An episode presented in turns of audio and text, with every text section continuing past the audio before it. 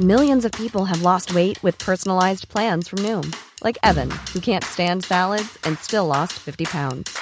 Salads, generally, for most people, are the easy button, right? For me, that wasn't an option. I never really was a salad guy. That's just not who I am. But Noom worked for me. Get your personalized plan today at Noom.com. Real Noom user compensated to provide their story. In four weeks, the typical Noom user can expect to lose one to two pounds per week. Individual results may vary.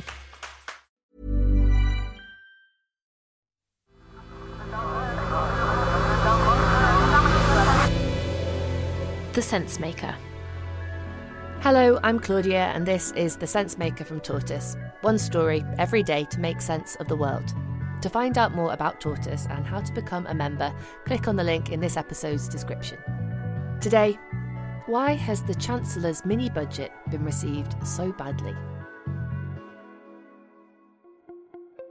The new Chancellor has set out his economic plans in a statement to the House of Commons. Kwasi Kwarteng called it a mini budget because it's not an official budget, but it's actually one of the biggest changes to the country's finances in living memory. It includes getting rid of the 45% income tax rate for higher earners, dropping the basic rate down to 19%, and it reverses the former Chancellor Rishi Sunak's plan to raise corporation tax and national insurance rates. This will simplify the tax system and make Britain more competitive. It will reward enterprise and work. It will incentivise growth. It will benefit the whole economy and the whole country.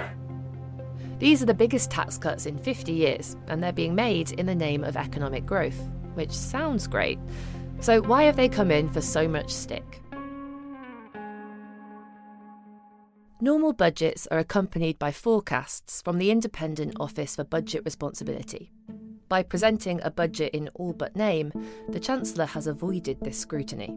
It's easy to see why. The numbers just don't add up. Kwasi Kwarteng's tax cuts will cost almost £45 billion a year.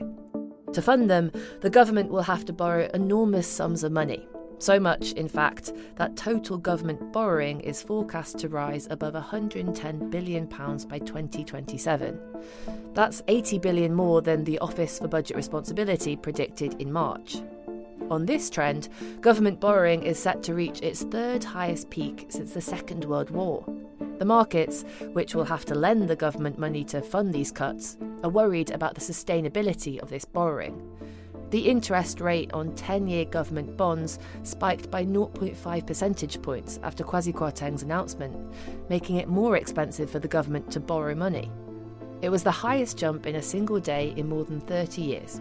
If this higher rate persists, it would add £5 billion a year to borrowing.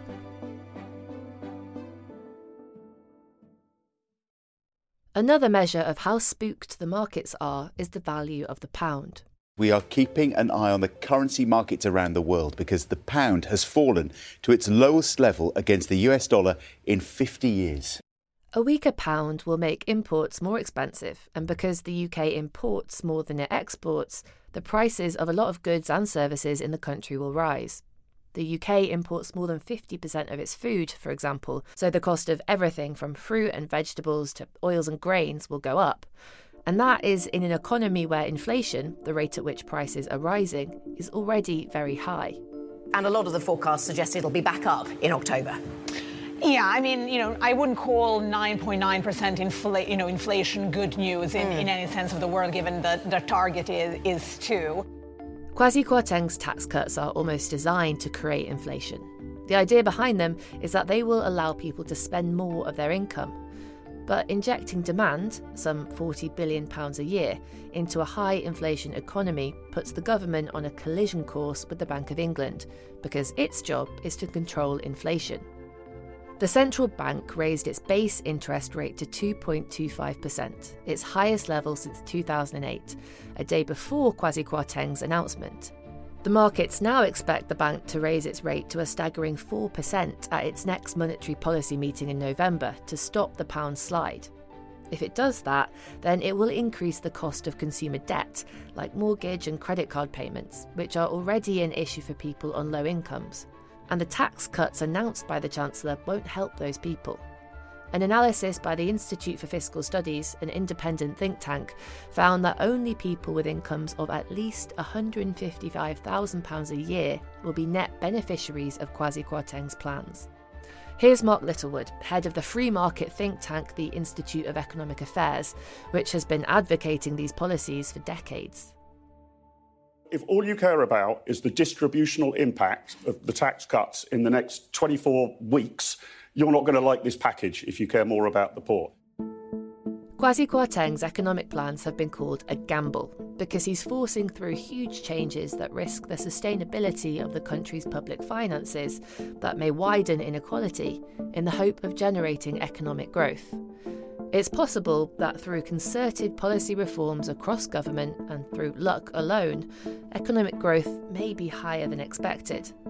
But that's an odd way to make economic policy in the 21st century. The Chancellor isn't just gambling on a mini budget, he's betting the house. Thanks for listening to The Sense Maker. This episode was written by Paul Caruana Galizia and mixed by Imi Harper. To get the first three episodes of Hoaxed, a new series from the team behind Sweet Bobby, you can join Tortoise Plus on Apple Podcasts. You get your first three days free, and then it's $4.99 each month after that.